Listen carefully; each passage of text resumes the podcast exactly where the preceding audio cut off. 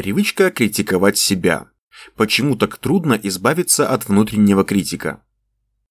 Наш внутренний критик формируется в детстве под влиянием авторитетных взрослых. Ну а что, собственно говоря, вы хотели услышать от психолога? И здесь, конечно же, возникает вполне закономерный вопрос. А что, собственно говоря, со всем этим делать? Для начала следует понять, откуда он вообще взялся и почему нам так сложно от него избавиться. В процессе социализации, через общение с родителями, ребенок усваивает определенный набор правил и ценностей. Он получает представление о том, как окружающие будут реагировать на то или иное его поведение, получает первый безопасный опыт социальной обратной связи и так далее. Это в норме. К сожалению, в реальной жизни довольно часто все происходит совсем не так. Давайте будем откровенны. Многие, условно говоря, взрослые люди не отличаются достаточным уровнем психологического здоровья. Здесь я в первую очередь имею в виду то, что некоторые родители сами не способны справляться со своими эмоциональными проблемами. Как следствие, ребенок очень часто подвергается необоснованной и деструктивной критике со стороны взрослых, которые просто отыгрывают на нем свои негативные эмоции.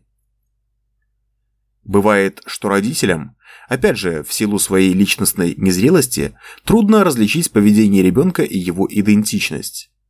В этом случае, если ребенок допустил какой-то социально неприемлемый или же просто противоречащий мировоззрению взрослого поступок, он, скорее всего, получит абсолютно неконструктивную обратную связь в духе «хорошие дети так не поступают».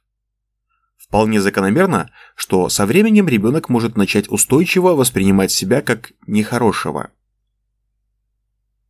Отсутствие понятных и последовательных правил также может внести значительный вклад в формирование привычки неконструктивно критиковать самого себя. Например, родители могут использовать определенные, назовем их вульгарными, слова в общении друг с другом и даже не обращать внимания, если ребенок сам иногда употребляет их в семейном кругу. При этом ребенок может подвергнуться критике и порицанию со стороны родителя в случае, если произнесет эти слова в публичном месте – в подобном случае ребенку очень тяжело понять, что именно он делает не так, и велика вероятность, что в дальнейшем он начнет настороженно относиться ко всем своим действиям, словам и мыслям. А вдруг именно они являются запретными и порицаемыми? Здесь следует помнить, что ребенок до определенного возраста крайне зависим от родительского одобрения.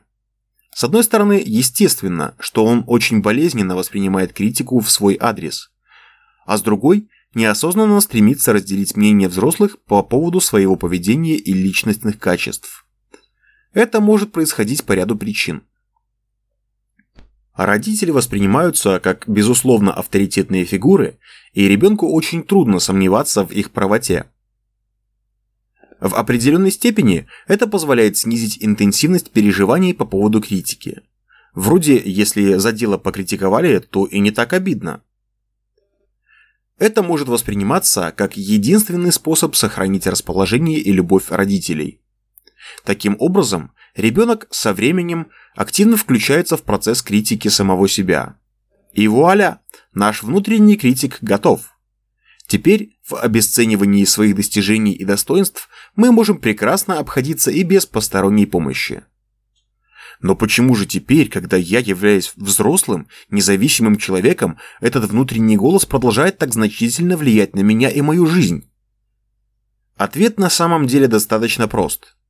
Здесь есть значительные вторичные выгоды. Возможно, внутренний критик позволяет вам не брать на себя ответственность за свою жизнь, не выходить из так называемой зоны комфорта или напротив, он постоянно завышает планку, каждый раз подстегивая вас к новым достижениям и помогает тем самым добиться внешнего одобрения. Возможно, что так же, как и в детстве, он помогает вам справиться с тревогой, виной или снизить болезненность внешней критики. Именно поэтому вам так сложно избавиться от внутреннего критика, ведь в определенной степени он оберегает вас и делает чуть менее уязвимым для окружающих.